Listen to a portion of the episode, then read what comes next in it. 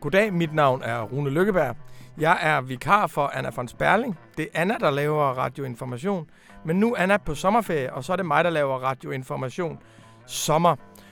Og vi plejer jo at gøre det, at vi her i Radioinformation sommer går 10.000 skridt tilbage og ser på, hvad der er sket i verden det seneste år. Og så slår vi ned nogle forskellige steder. Europa, hele verden, klima og race. Bliver det i år, som jeg vil tage fat i i Radioinformation sommer. Nu har vi gjort det nogle år i træk, og det betyder, at det er en tradition, og så skal vi gøre det. For der er ikke noget, man skal adlyde mere end de traditioner, som man selv har fundet på. Og jeg vil i år gerne starte med Europa. For det har været et voldsomt år i Europa. Det er det altid, men i år har det været et rigtigt voldsomt år i Europa. Og jeg vil sige, når jeg kommer i tvivl om, hvad jeg skal tænke, eller hvad jeg skal skrive i avisen, eller hvad vi skal sætte i gang, så er der en, som jeg altid sms'er og indimellem ringer til, og som altid hjælper mig med at forstå perspektiverne og substansen, og forklare mig, ligesom, hvad retningen er i det, information skal undersøge og skrive. Og den ene, det er Ditte Brasso Sørensen, som er Ph.D. i statskundskab og EU, rådgiver og øh, uformel konsulent for Dagbladet Information, også analytiker i vores øh, avis, og alt det gode, Ditte fortæller mig, det har jeg tænkt mig at dele med jer i dag. Tak fordi du vil komme, Ditte. Det er lidt.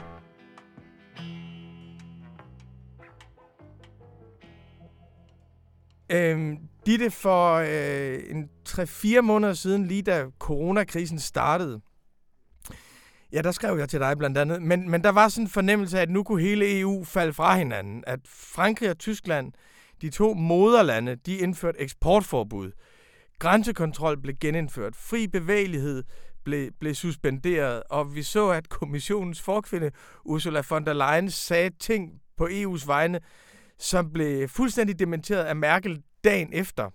Øh, hvad tænkte du om EU på det tidspunkt?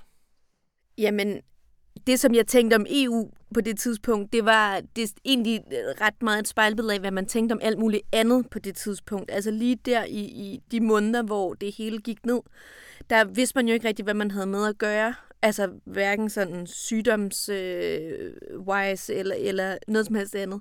Så da staterne begyndte at lukke ned, og da EU ikke tydeligvis ikke agerede øh, i nogen særlig ledende kapacitet, der synes jeg, det var et meget billede på, at alle på alle niveauer, øh, individuelt, statsligt, EU-niveau, globalt, øh, fumlede øh, i mangel af bedre ord, eller handlede i en eller anden form for desperation, og det er selvfølgelig skadeligt for sådan en institution som EU, som er en institution, der godt kan lide at koordinere, sørge for ordnede forhold, øh, som godt kan lide, at ting sker på europæisk plan og ikke på national plan. Og det vi så der i foråret, det var jo, at staterne trådte i i karakter over for deres befolkninger. Vi så det herhjemme med Mette Frederiksen, der gik ud og sagde, nu bestemmer jeg, at øh, grænserne lukkes. Det er en politisk beslutning, det er et forsigtighedsprincip. Vi gør sådan og sådan og sådan. Og så er det egentlig sådan lidt uafhængigt af, hvad de gør i Bergamo eller i Østeuropa. Så lige der, der, der tænkte jeg i hvert fald, det, det ser ikke så godt ud. Ikke for EU som institution, altså som overlever institutionen eller ej, fordi det var jo meget tydeligt, synes jeg, at der vil være behov for, at man talte sammen og koordinerede ting hen over grænser. Det var meget tydeligt, at ting som håndsprit og grøntsager og respiratorer og måske også på et tidspunkt patienter skulle transporteres hen over grænser fra lande, hvor der var meget pres på, på grund af, at de var hårdt ramt af epidemien, og lande, hvor der var mindre pres på. Men jeg synes, det man så relativt hurtigt, det var også et EU, som begyndte ligesom at samle de her stumper op og begyndte at lave noget af det arbejde, som måske er det kedelige og det ikke så spektakulære, mm. øhm, men som jo EU jo alt andet lige gør meget af, som er det koordinerende arbejde. De begyndte at lave registre over øh, europæiske virksomheder, der enten allerede øh, producerede værnemidler, øh, altså håndsprit og medicin osv., øh, eller kunne potentielt omlægge deres produktion til at producere øh, den her slags ting, man havde behov for. De begyndte at lave registre over, hvor meget lagerkapacitet har de, hvor, stor produ- hvor meget af deres produktionskapacitet bruger de, hvilke ting mangler de at indkøbe for at kunne holde deres produktionskapacitet på max. Hvordan kan vi som EU bedst sikre det? Altså sådan helt, øh, det er selvfølgelig Tage Breton, der stod for det, den store sådan, industrifortaler. Øh, Men det var på alle mulige forskellige platforme, som gik lidt under radaren. Altså hvordan kan vi, et af de her eksempler, der blev brugt meget i medierne, var det her med, at EU gik ind og snakkede med... Øh, Netflix og HBO og altså de store streamingtjenester og sagde, nu bliver I nødt til at reducere jeres øh, kvaliteten af jeres streaming, fordi vi er bange for, at der i nogle områder vil de have problemer, inden for Europa vil de have problemer med at få internettet til at fungere øh, godt nok, øh, når alle nu sidder hjemme, og så videre, og så videre. Øh, så jeg synes ret hurtigt gik det i gang. Og så, det er sådan et koordinerende spor. Og derudover var der en masse andre ting, som lynhurtigt gik i gang. Altså som var store tektoniske ændringer af, hvordan EU øh, har gjort før at skulle gå til den her krise. Så det var sådan noget med at øh, øh, lempe helt basal regulering i EU. Sige, okay, jamen øh, normalt så har vi nogle ret strikse rammer i EU for, hvor meget øh, stater må skylde væk. Altså hvor høj offentlig gæld må være i medlemsstater. Dem lemper vi. Normalt har vi nogle ret strikse regler for, hvor meget statsstøtte stater må give til deres øh, industri og deres virksomheder. Dem lemper vi. Øhm, så der var det koordinerende, og der var den her store bølge af regulativ lempelse på nogle af de her ting, hvor EU altså har stået meget, meget stejlt ja. i, i mange år. Øhm, så jeg synes, det man begyndte at se, det var også en institution, som meget hurtigt kunne omstille sig til et kriseberedskab. Og så er det selvfølgelig ikke EU er jo ikke den amerikanske føderale regering. Altså EU er en finansielt meget mindre spiller. Altså i, i Europa er det jo øh, i hvert fald sådan i tommelfingerreglen medlemsstaterne, der har pengene. Og så EU et meget tyndt lag ovenpå, når det kommer til, hvor mange penge de har. Så man kan jo ikke fra EU's side der er ikke en kæmpe pengekasse, de bare kan pumpe ud i staterne. De pengekasser sidder staterne selv på. Men det, de kunne gøre, som handler om regulering, som handler om koordinering, øh, som handler om at prøve på at skabe, øh, særligt når det kom til genåbningen, de nåede det ikke på nedlukningen, men på genåbningen, en, en forholdsvis koordineret strategi omkring, hvordan at man internt i Europa åbnede grænserne, både for at sikre færre muligheder for europæere på tværs af kontinentet, men jo også for at sikre, at øh, en, øh, turismeindustrien ikke kollapser her hen over sommeren. Så der synes jeg hurtigt, man så en institution, der kom i arbejdstøjet sådan helt pragmatisk. Og så synes jeg, det vi ser nu, som vi står overfor nu, det er en institution, som siger, okay, nu har vi gjort alt det her kriseberedskab. Altså, vi har talt, hvem der kunne producere øh, mundbind. Vi har øh, sørget for de her grønne korridorer, sådan, så der ikke lige pludselig øh, holder en masse øh, lastbiler med frugt, øh, der er kørt fra Grækenland og skal til Tyskland, men det bliver holdt i en eller anden kø, øh, fordi der er grænsekontrol.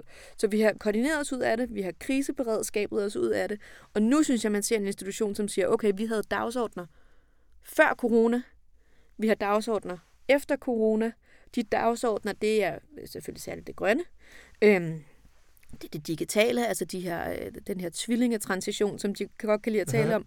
Og så er der noget, der handler om at rekonfigurere EU's rolle i globalt, altså vis-à-vis Kina, USA. Og de prioriteter har vi stadigvæk. Hvordan kan vi sørge for en genopretning, der afspejler, at de prioriteter stadig findes. Og det er det EU, man står overfor nu. Man hører øh, Timmermans, man hører øh, von der Leyen være ude og sige, klimaet, bare for at tage det som eksempel, mm-hmm. den prioritet, den grønne transition, det var en prioritet før, og det var den af gode grunde de grunde, de holder stadigvæk, så nu handler det om at samtænke den udfordring, vi står overfor, som handler om økonomisk genopretning, med for eksempel at sikre, at hastigheden ikke tabes på grøn transition.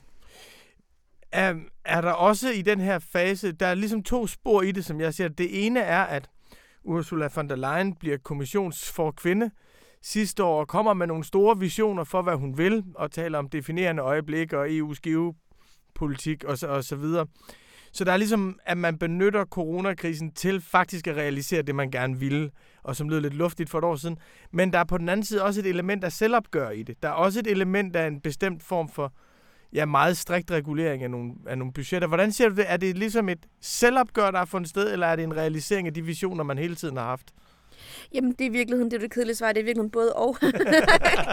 men, men fordi det er rigtigt, nu, nu taler du om det visionære som, øh, som det grønne her, eller de visioner, de store visioner, at man, man, man søger at sikre dem øh, fremadrettet. Men der ligger jo også, kan man sige, en vision i EU's industripolitik. Altså, de kom med en ny industristrategi. Øh, den var planlagt, og en del af kommissionens planlagte arbejde kom en ny industristrategi her i foråret.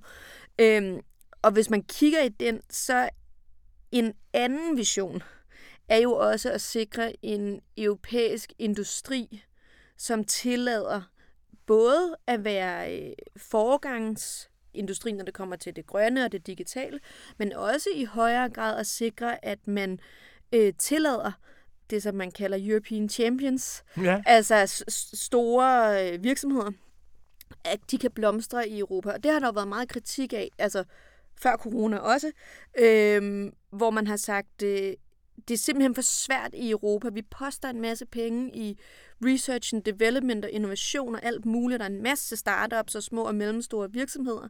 Men vi gør det for svært for virksomheder at vokse sig til nogle rigtig store globale kæmper inden for deres felt. Vindmøller eller øh, turbiner eller altså whatever.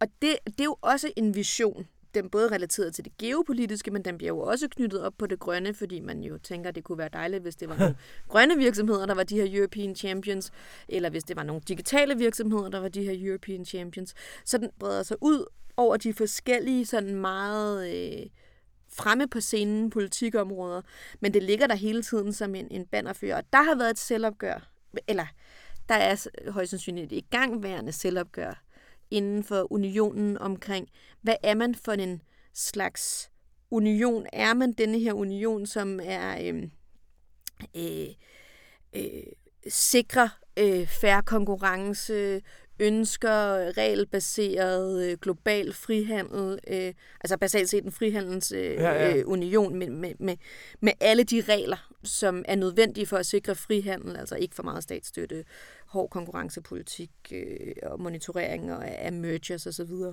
Eller er man en union, som måske ønsker at lempe det lidt til fordel for, at man så kan føre en industripolitik, hvor man i højere grad skaber mulighedsbetingelserne for store virksomheder at vinde frem. Og det er et og det var det også før corona.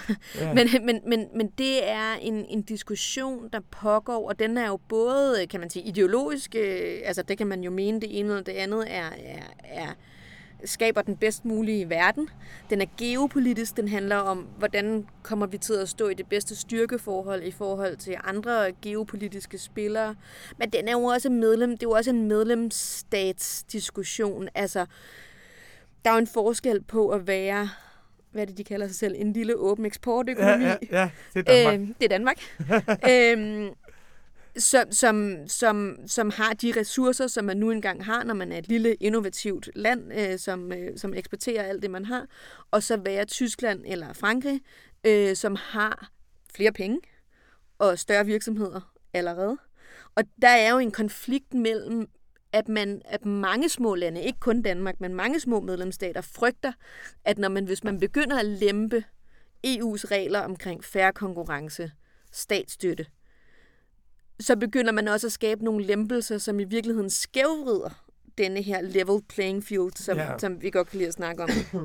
øhm, og det har man jo også kunne se, altså du kigger under corona, nu har man jo lempet statsstøttereglerne midlertidigt, men man har lempet dem rigtig meget under corona for at sikre, at medlemsstaterne kunne pumpe øh, de hjælpepakker ud til europæiske virksomheder, som de mente var nødvendige. Og det skulle selvfølgelig alt sammen stadig godkendes, men når man har lempet rammen utrolig meget. Så du kigger på det, nu har jeg ikke det præcise tal, men jeg tror, den sidste opgørelse, jeg så, så er det Tyskland, der har stået for over 50 procent af de samlede statsstøttekroner, der er blevet pumpet ud, siden man lempede reglerne. Dem har Tyskland pumpet ud til tyske virksomheder. Og så kommer de resterende medlemsstater, og selvfølgelig også givet deres øh, virksomheder penge. Men det er jo klart, at hvis man har mange penge, og man ønsker at støtte sin industri, så står man jo i en nemmere situation, end hvis man har meget få penge. Hvis man er i Italien og stadig og ønsker at støtte sin industri, så er der bare ikke så mange penge at give af. Så derfor er der jo også en, et opgør mellem medlemsstater mm. øh, omkring, hvor smart det er at give op på det her regime, der i hvert fald har været tiltænkt at opretholde en mere færre konkurrence internt i Europa.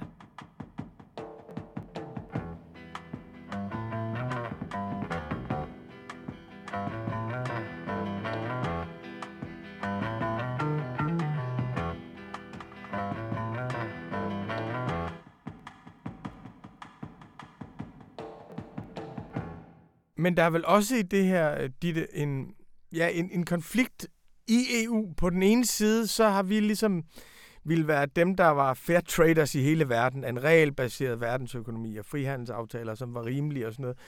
Men på den anden side, så er der også kommet ligesom en forståelse af, at hvis vi var de eneste, der overholdt reglerne, og kineserne kom med en knaldhård statskapitalisme og enormt meget kapital, og amerikanerne kom med nogle, med nogle tech-giganter, som havde rigtig, rigtig mange penge, og inde i hele vores produktionsapparat, så ville vi blive smadret. Altså, der er vel også en... Det, det her er vel på en eller anden måde også EU, der indstiller sig på en verden efter Trump, og på en verden, hvor man ikke længere, som man gjorde i 7, 8 og 9, stadigvæk troede på, at kineserne ville opretholde et regelbundet system. Det er vel ja, en geopolitisk vision for Europa i en ny globalisering, er det ikke det? Jo, helt bestemt. Og man kan også se, altså, så en ting er, at jeg tror, de fleste vil være enige i, i det der billede, du skar der. Ikke? Så der er en verden, hvor at der er en højere grad af volatilitet i geopolitiske relationer. Vi kan ikke stole på Atlantalliancen på samme måde, som vi gør før. Kineserne de følger ikke reglerne, selvom de siger, de gør det. Og, altså alt det der, du lige sagde. Øhm, så hvis det er den verden, man er i, så skal man finde ud af at være i den verden på en måde, hvor man bedst beskytter sine egne interesser. Hvordan gør man så det bedst? Og det der, hvordan gør man så det bedst, det er det, som man der i øjeblikket i EU pågår en diskussion af. Og det, det man kan se lige nu, det nye sådan buzzword i Bruxelles lige nu, det er det, som de kalder åben strategisk autonomi. Og det er en, en nuancering af den dagsorden, der for ikke så lang tid siden hed strategisk autonomi. Prøv at forklare, hvad strategisk autonomi betyder her. Jamen, det, det, strategisk autonomi, det er noget, man har brugt i mange år, når man talte om forsvar.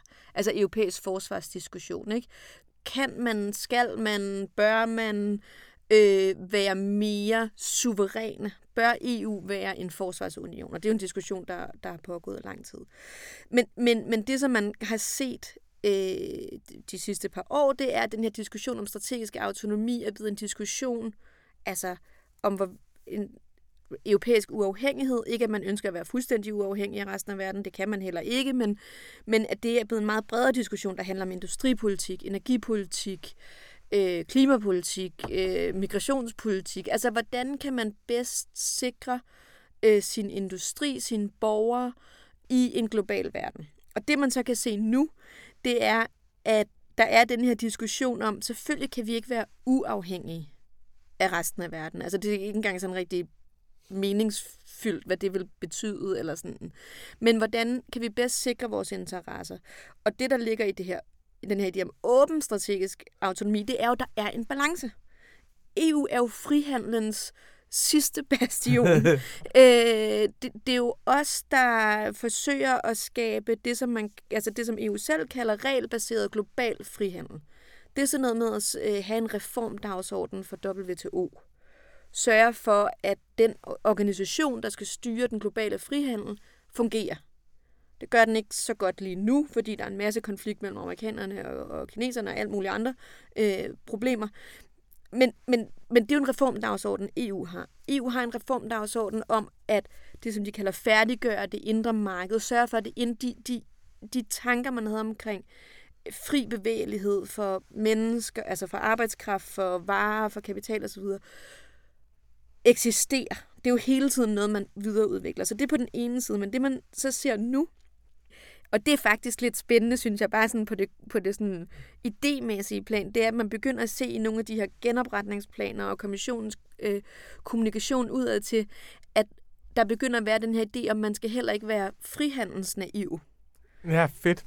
Øhm, og, fri, og det betyder jo, at man præcis som du siger, begynder at sige, altså joken skal ikke være på os, Nej. som står her med den her idé om, at global frihandel er mulig. Hvis det viser sig, at man er i en global situation, hvor global frihandel er besværligt gjort, så skal man samtidig kunne sikre sine egne interesser. Men EU er hele tiden i den her balancegang mellem på den ene side ønske at reformere globale institutioner, FN, WTO osv., for at fremme frihandel, fordi man mener, at frihandel er godt for vækst og økonomi og så videre og befolkninger. Øhm, men på den anden side så også at sikre øh, EU's interesser. Og det skisma, det forsøger man at løse på, på en væld af forskellige måder nu, både altså eksternt, altså det, det som du er inde på i sin relation til andre store magter, Kina og USA, og så internt. Og eksternt, der handler det meget øh, om sådan nogle dagsordner med for eksempel, hvordan at man sikrer, at man bedst muligt diversificerer Mm-hmm. udbydere gennem frihandelsaftaler. Så det betyder, at man ikke er afhængig af én leverandør. Præcis. De ting, vi ikke selv kan lave, der får vi flere forskellige til at, levere, til at levere det til os, så vi ikke kan afpresses. Jamen, der er masser af ting, som EU bare ikke har. øh, øh, råstoffer, øh, ting, man skal bruge i produktionen, øh, øh, kemikalier, sjældne jordarter osv. Dem henter man jo udefra. Og der har, altså ude, uden for EU's egne grænser, man henter dem i Centralasien, og mm, rigtig meget det henter man i Kina, øh, mineraler osv. osv. Så man kan sige, på hele sådan råstofsdagsordenen, den har i mange år været meget tæt samtænkt med denne her frihandelsaftale dagsorden. Altså at man simpelthen bruger frihandelsaftaler med andre lande til at sikre de bedst mulige betingelser for, at EU sikrer sig, at de kan hjemtage øh, de råstoffer, man har behov for, og at man ikke bliver for afhængig af kun at kunne hjemtage dem et sted fra. Så det vil sige, at man for eksempel forsøger at indskrive i de her frihandelsaftaler, at man skal kunne handle med råstoffer. Den, den slags ting, ikke? Og man forsøger at lave frihandelsaftaler med, med så mange tredje stater som muligt. Så det er sådan en dagsorden. Og så er der så det, der handler om, øh, hvad så med alle de penge, der kommer ind i EU, som ikke er europæiske. Ja. Altså penge udefra. Og igen, særligt at man jo, har man jo gennem mange år været meget bekymret for sådan kinesisk opkøb af kritisk infrastruktur, kritisk industri. Øh, vaccineproducenter, togbaner, broer, øh, lufthavne, og så videre, så videre, så videre, ikke? Ja. Energikilder og sådan noget. Øhm, og, hvad, og hvad kan man så gøre ved det? Og det er der jo allerede lovgivning om i EU. Og så man forsøgte sig i 2019, altså før corona, Ja. øhm, der lavede man allerede øh, ny lovgivning omkring altså foreign direct investments, så penge, der kommer udenfor fra ind, ind i øh, EU.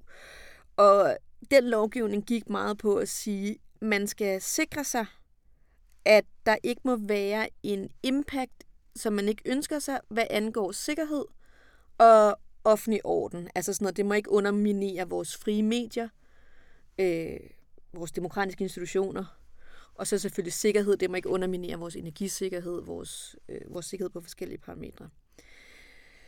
Øhm, og det gjorde man så i 2019, og man kan sige, 2020 og hele coronakrisen har jo bare været med til at løfte den dagsorden. Altså sådan helt vildt. Ja. Fordi man har lige pludselig haft ekstremt stor fokus på, selvfølgelig på sundhed primært, værnemidler, vaccineproduktion, øh, Øh, medicinproduktion. Er det smart, at alle de komponenter, vi skal bruge til vores medicin, alle sammen kommer fra Indien? Nej, det, det kan være, det ikke er smart, fordi hvis Indien lige pludselig beslutter sig for, at de ikke vil sælge dem til os længere, eller de også indfører eksportforbud, fordi de selv skal bruge det, så står vi i en dårlig situation. Og det, man så er begyndt at kigge på nu, det er at tage den her dagsorden og så sige, jamen hvad kan vi så gøre, når det handler om investeringer? Det kan ikke nytte noget, det var Margrethe Vestager jo også ude at sige. Mm. Det kan ikke nytte noget, at øh, du ved, nu er- falder prisen på europæiske virksomheder, fordi det går dårligt. Altså lidt groft skåret ud, men. Ja. det går dårligt, ikke? Og, og så falder prisen. Så skal, så skal kineserne ikke have lov til at købe det hele. Det var ikke helt det, hun sagde, men hun sagde, så skulle man passe meget på med at beskytte de strategiske industrier, virksomheder, infrastruktur, man havde, og måske skulle de europæiske stater begynde at kigge på selv at opkøbe noget af det, sådan så det ikke var øh, udefrakommende, der opkøbte det. Og det, man så har lige har lavet nu, som Margrethe Vestager, øh, ligesom, ja, hun er nok ikke sådan direkte pennefører på det, men hun har i hvert fald øh, lederskabet over det. Det er den her nye hvidbog på, på øh, Foreign Direct Investments, hvor man går ind og siger, det vi lavede i 2019, det handlede om sikkerhed og offentlig orden. Det er for lidt. Altså, vi, kan ikke kun, vi skal ikke kun regulere penge udefra, hvis de underminerer de ting i vores samfund. Vi skal regulere penge udefra i de tilfælde, at de underminerer eller de distorter det indre marked. det er meget bredere palette af, af regulering, der så er mulig, fordi man så siger, jamen hvis penge udefra, det øh, skævvider konkurrence, hvis, det, hvis penge udefra bliver brugt til at underbyde offentlige indkøb, så skal, vi have, så skal vi have værktøjerne til at regulere det område og sige, jamen så ønsker vi ikke de penge længere. Og det er det, man er begyndt at tænke over nu. Altså en meget, meget stærkere regulering af penge udefra. Og det man så også begynder at tænke over, det er, hvem skal så monitorere det, og hvem skal regulere det. Og der, der har kommissionen lagt op til, og det er jo bare en hvidbog, det er jo langt fra lovgivning, men der har kommissionen lagt op til, at man tager en diskussion om, kunne det ikke være smart, hvis kommissionen overså noget af det her arbejde. Altså man centraliserede noget af det arbejde, noget af monitoreringen. Så det er sådan på det eksterne, ikke? Altså, og så på det interne, der forsøger man sig jo også. Og der er vi tilbage til noget af det, vi snakkede om til at starte med. Altså, hvordan kan man så, en ting er, hvordan kan man forskanse sig men noget andet er, hvordan kan man så sikre sig, at internt i EU, at man skaber de bedst mulige betingelser for at skabe den slags virksomheder, som kan konkurrere med 5G-producenter fra Kina eller Ja, så vi ikke har sådan nogle enorme konkurrencerestriktioner og monopolrestriktioner herhjemme, Præcis. der gør, at vi sender små dværge ud i verden og møder de andre giganter. Jamen, og de der små dværge, vi sender ud i verden, de bliver jo bare opkøbt. Så det vil sige, at vi bruger en masse penge på at øh, udvikle dem, research and development penge, innovationspenge, øh, alt muligt. Det gør staterne, det gør EU. Men altså, der kommer en meget lille virksomhed, der har en ny 5G-teknologi i hånden, så er der jo andre virksomheder ude i verden, der kan opkøbe den, og det er det, man er bange for sker. Altså, ja. det er det, man er bange for, at de der teknologier, man udvikler i Europa, bliver opkøbt. Altså ikke, at der ikke bliver udviklet en masse teknologier uden for Europa, selvfølgelig gør der det, men at de bliver suget ind i de store virksomheder, der allerede findes.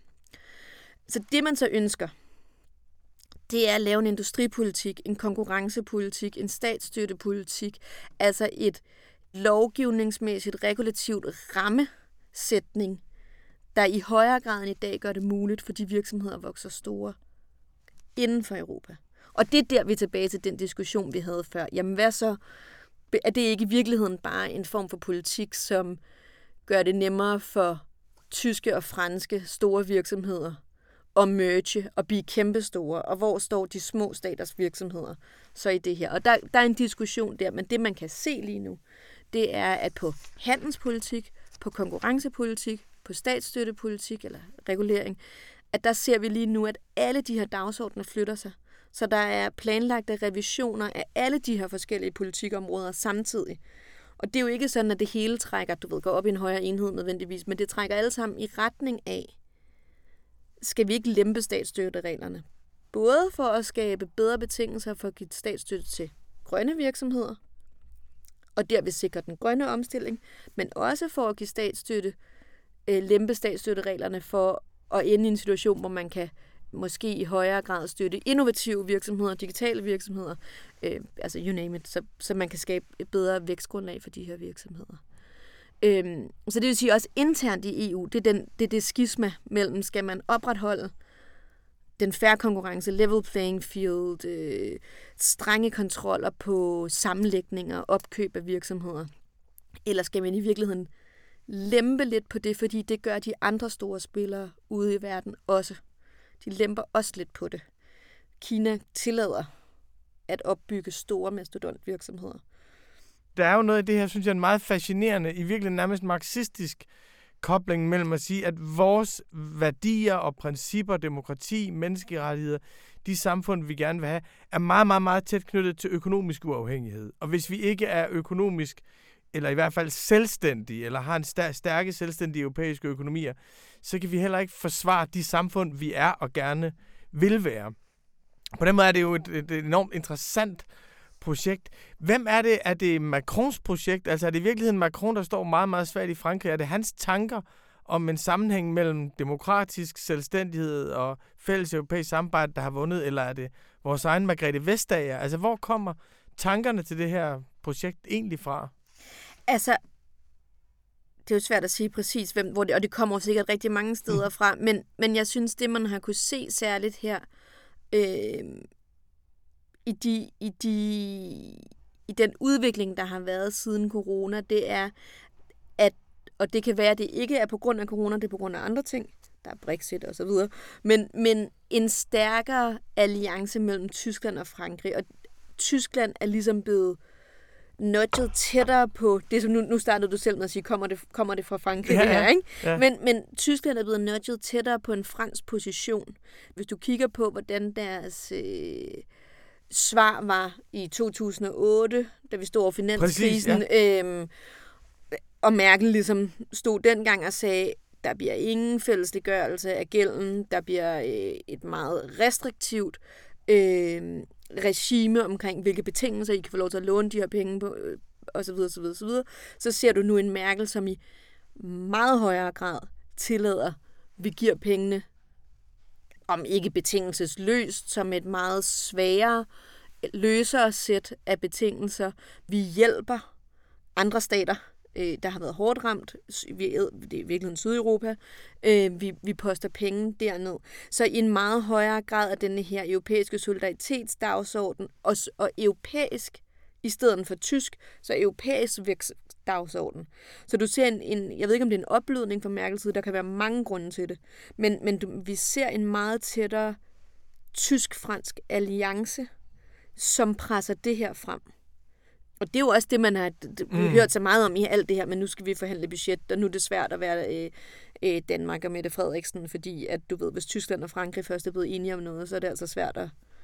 Ja, så kan man godt være uenig, men det er svært at få ret øh, i sin uenighed. Øhm, og jeg synes, det, som er spændende her, det er, at når man, der, der er jo flere positioner i det, men, men hvis man kigger på omfordeling inden for Europa, sådan hele solidaritetsdagsordenen, der ser du Tyskland, der er gået tættere på Frankrig. Hvis du kigger på industripolitikdelen, der ser du en, en stærk positionering omkring denne her ret aktivistiske industripolitik, og i virkeligheden et opgør med altså det kan vi kalde det Vestager-positionen, det ved jeg ikke, om hun selv ja. vil, sådan, men, men, et, men et opgør med, Enig, med, ja. med, med den position, klart. vi så øh, Vestager under sit tidligere kommissærpost, ja. øh, hele tiden gå ud og sige, du ved, EU har nogle regler, og reglerne skal overholdes, og hvis amerikanske tekstselskaber de ikke overholder reglerne, så får de en bøde, fordi reglerne er i hvert fald ikke til diskussion.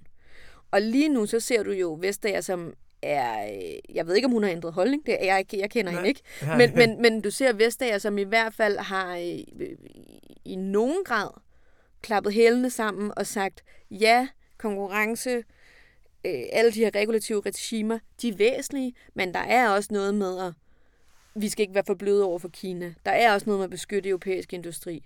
Så i en eller anden udstrækning i virkeligheden et opgør mellem Vestager på den ene side, som denne her øh, konkurrencerettens beskytter, og så sådan en som Thierry Breton, som sidder på en, som er franskmand, ja. som er kommissæren for, for, for industri, øh, det indre marked.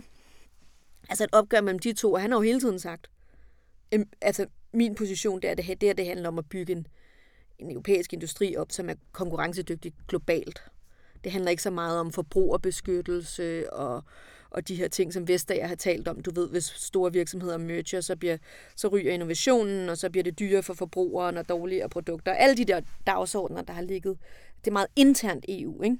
Vi skal beskytte forbrugeren internt i EU, og så kommer der sådan en som Breton og siger, det, det, det er alt sammen meget godt, men vi skal også have nogle virksomheder, der kan klare sig globalt.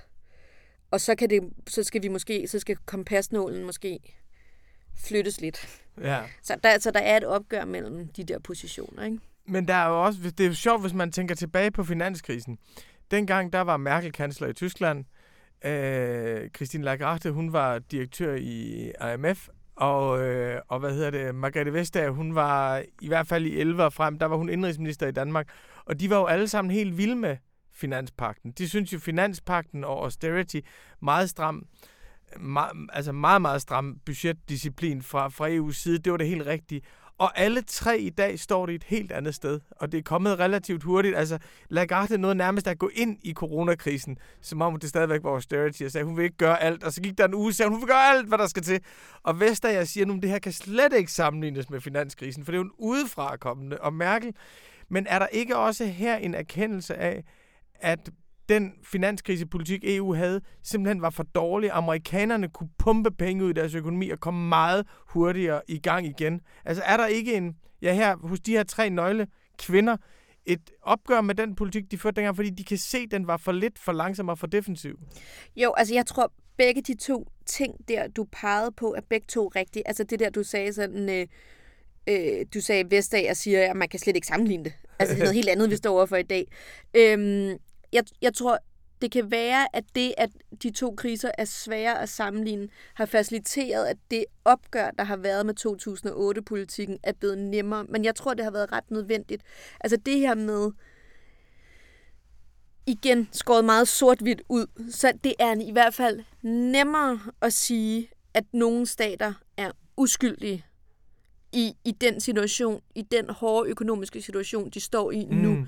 Det kan være, det man kan argumentere for, at de var lige så uskyldige, eller de var lige så strukturelt betinget for at ende i den situation i Præcis, 2008. Ja. Det kan være en position. Men hvis du skal hjem og sælge den derhjemme, så er det et meget nemmere argument at sige, at virusen kender ingen grænser, end at komme hjem og sige, det der med, at de ikke fik reformeret den offentlige sektor i Grækenland, det er ikke kun deres egen skyld. Det er svært. Ja. Og, og, der, og der så man jo den tyske position i 2008 sige, de har brugt flere penge, end de havde i Sydeuropa.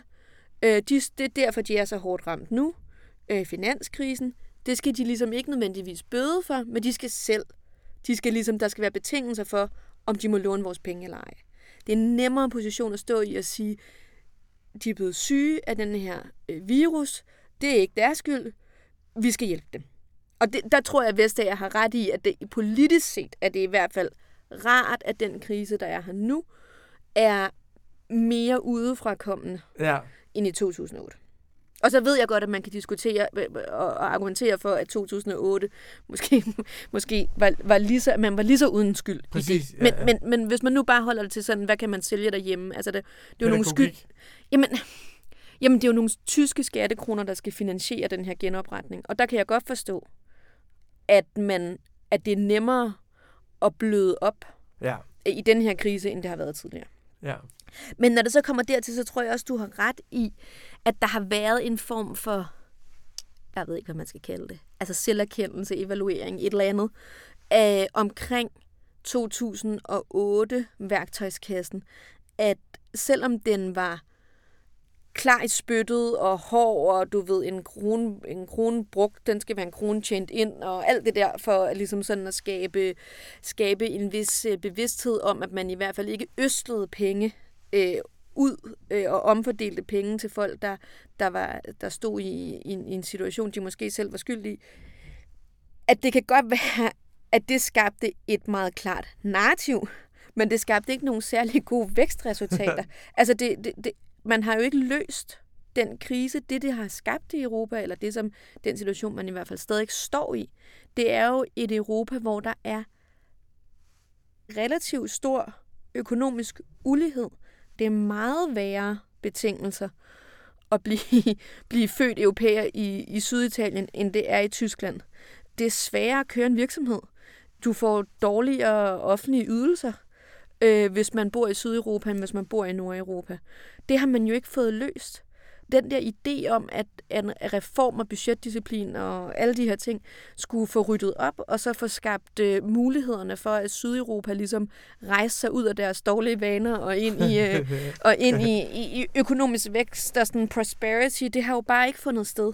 Og det har så både haft nogle økonomiske, det har, det har økonomiske øh, konsekvenser, men det har jo også haft politisk fremadrettede konsek- eller det, og muligvis fremadrettede konsekvenser for unionen, at hvis man gerne vil skabe en fælles union, og du gerne vil skabe en union, som der er lige stor, cirka i hvert fald, opbakning til på tværs af Europa, så er det svært, hvis det er meget ulige mulighedsbetingelser eller livsbetingelser, man tilbyder de borgere, mm. der bor i den ene ende og den anden ende af unionen. Og det man jo har set, det er, at man jo kæmper med alle de her Øhm, og det er jo altid svært at sige noget, at det er sådan direkte effekt af noget andet, men man, man kæmper med øh, et højt niveau af EU-skepticisme, en, en, en politiske øh, fraktioner i Sydeuropa, som går imod den her unionstankegang og hvis de ikke de ønsker at udmelde sig, så ønsker de i hvert fald at kritisere det. Altså alle de her, som der har været skrevet op, altså du ved, skrevet så meget om øh, før corona, altså alle de her populistiske, højre nationale, øh, euroskeptiske politiske strømninger. Det er jo også et problem for unionen, og det er jo også et problem for Tyskland. For Tyskland drager jo nytte af unionen. Det er godt for det tyske marked, for den tyske økonomi, at de er medlem af unionen. Så det er ikke smart, hvis de mister hele Sydeuropa, eller hvis de hele tiden skal bøvle med, at der sidder nogle øh, offentlige repræsentanter i de europæiske organer fra øh, Italien og Spanien og øh, Grækenland, som, som ikke vil mere union. Og det tror jeg også er en del af den her erfaring, man har gjort sig, at det har skabt splittelse. Splittelse, som gør unionen mindre konstruktiv, som gør det sværere at arbejde fremadrettet. Og det tror jeg også spiller ind i den her situation, man står i nu. At man i højere grad, hvis du kigger på den økonomiske genopretningsplan, der, der, der kom, jo i langt højere grad vil sige, okay, men I får pengene, I, I får i tilskud. Lidt af det i lån, det meste i tilskud. Øh, nu, nu gælder det ligesom om at få startet den europæiske økonomi. Og ikke så meget om at slå på trummen for et eller andet øh, doktrinært system omkring budgetdisciplin.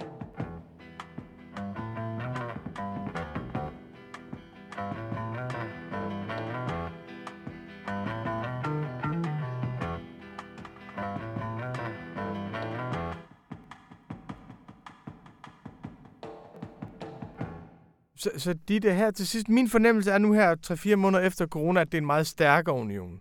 En meget mere selvbevidst union, som også, øh, synes jeg, har en meget klar fortælling om, hvad den vil i verden, og hvad den kan udrette for borgerne, som de ikke selv kan udrette, særligt omkring det grønne og digitalisering, kamp med Kina, altså ting, som faktisk går folk på derhjemme.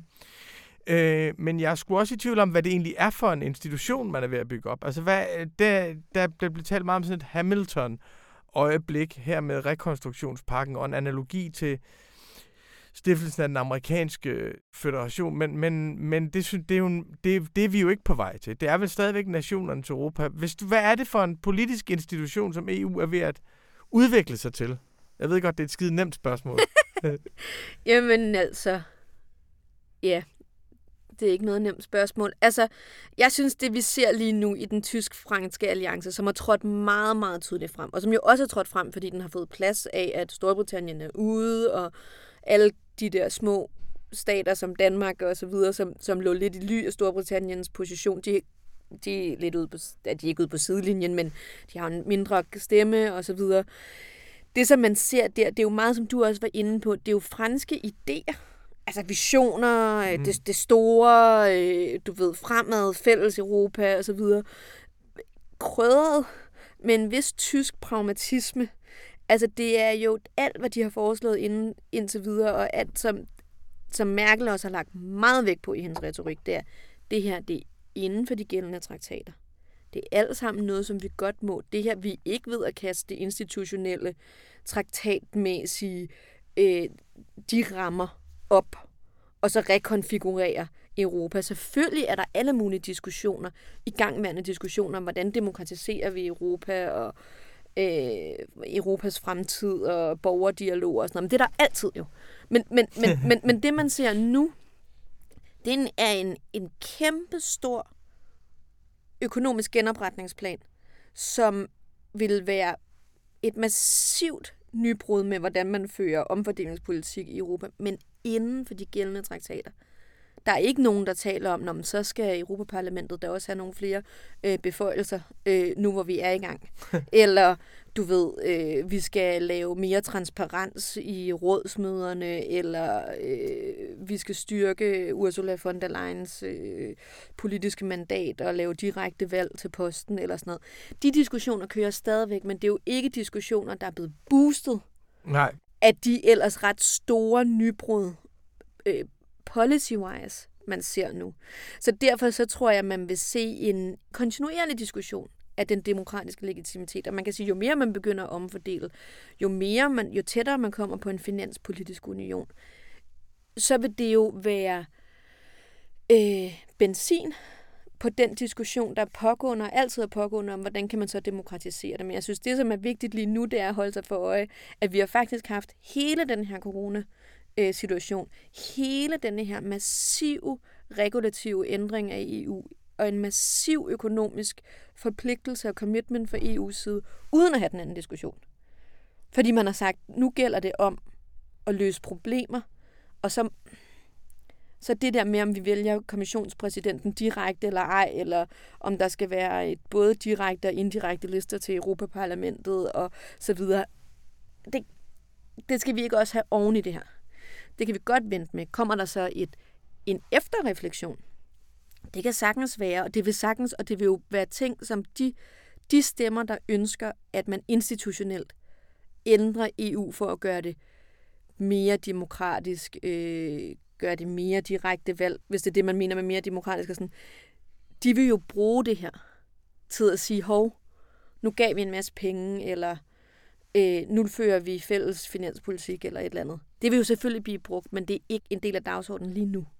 Men man kan også sige, at det er gået så ekstremt hurtigt lige nu. Altså man kan også sige, at de sidste 3-4 måneder har været intense, og folk var meget optaget af deres nationalstater, og nu skal vi til at rulle en større ting ud, og budgetforhandlinger, og, og så, så man kan også, og så er der jo nogle ting, som, jamen en carbonskat, altså ting, som bare blev smidt på bordet pludselig, ikke? Og, og Merkel har jo også sagt, at ja, vi bliver inden for det bestående, har ikke lyst til nogen som helst store ideologiske forfatningsmæssige diskussioner eller sådan noget, men hun har også sagt, at det her det er første skridt.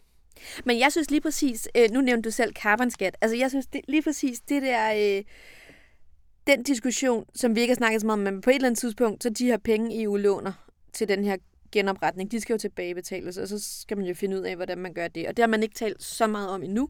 Men en ting, som kommissionen har smidt på, øh, på bordet, som de har sagt, det skal vi ikke diskutere nu, den tager vi, når vi er blevet enige om planen, det er nye indtægtskilder. Altså indtægtskilder, der går direkte til unionen. Øh, skal der være en carbonbeskatning? Skal der være, skal man udvide kvotehandelssystemet? Skal man begynde at beskatte store virksomheder? Det har kommissionen været ude og nykke lidt til at sige, at rigtig store virksomheder drager rigtig meget nytte af det indre marked. Det, det indre marked er noget, EU faciliterer. Derfor skal rigtig store virksomheder beskattes af EU. Øhm, det er jo en ekstremt betændt situation, fordi det vil begynde at sige, at man begyndte at eksperimentere, undersøge mulighederne for at have flere direkte indtægtskilder ind i EU som institution. Og det har jo ellers været sådan meget betændt, fordi staterne har sagt, det er os, der betaler til EU, og så forvalter EU de penge, vi giver dem. Præcis, nationernes Europa. Nationernes Europa. Det, vi er skatteopkræverne. Det er os, der har legitimiteten til at gøre det. Der er ingen, der gider betale skat til, til EU. Øhm, men det, man begynder at se, det er, at der begynder at være de her diskussioner, jeg siger, at pengene skal komme et eller andet ja. sted fra. Og den slags ting, tror jeg, der kommer til at være en del, øh, man kan sige, en unik situation, som denne her skaber jo også et, man kan sige, et idémæssigt mulighedsrum, der er større, hvor man kan sige, nu skal vi, Præcis, vi bliver nødt til at være mere kreative, fordi vi skal betale de der penge tilbage, så enten skal medlemsstaterne betale dem tilbage, eller skal vi bruge færre penge på de fremtidige EU-budgetter, eller skal vi finde på en tredje måde, øh, som for eksempel kunne være en direkte beskatning, eller det tror jeg aldrig, de vil kalde det, men en direkte form for afgift, der gik til EU. Så det tror jeg, man vil tage mere af. Spørgsmålet er, om det bliver lige nu, det tror jeg ikke. Men altså, jeg kan love dig en ting, Ditte, det er, at med alle de ting, der kommer til at ske det næste stykke tid, jeg kommer til at ringe en del gange til dig for at få hjælp. Jeg håber, du stadigvæk står til rådighed. Og tusind Absolut. tak, tusind tak for, at du vil komme og hjælpe os med at forstå det drama, som jo virkelig foregår i Europa, og som er langt, langt mindre kedeligt end sit rygte. Tusind tak til det. Det var slet. Til lytterne vil jeg også sige tak for nu. Tak for, at I hang på så længe. Og hvis I synes, det her var en utrolig spændende samtale, så kan jeg love jer, at der kommer tre mere af vores særlige information. Sommersamtale, og hvis I synes, at det også var lidt for kort og lidt for let, så kan jeg anbefale at gå ind og prøve information en måned gratis. Det kan man gøre på information.dk-prøv nu. Jeg vil dog gerne advare, det kan vise sig at være stærkt vanedannende at begynde at læse information, men hvis man er klar til det, hvis man er klar til overblikket, indsigten, overraskelsen, fornemmelsen af fremskridt og viden om alt det underlige, der sker i vores verden, så synes jeg, man skal gå ind og prøve information en måned gratis. Hvis man bare gerne vil høre os sidde her og snakke om verdens tilstand, så lover jeg, at vi er tilbage med en ny radioinformation sommer om nu. Tak for nu. Mit navn er Rune Løkkeberg.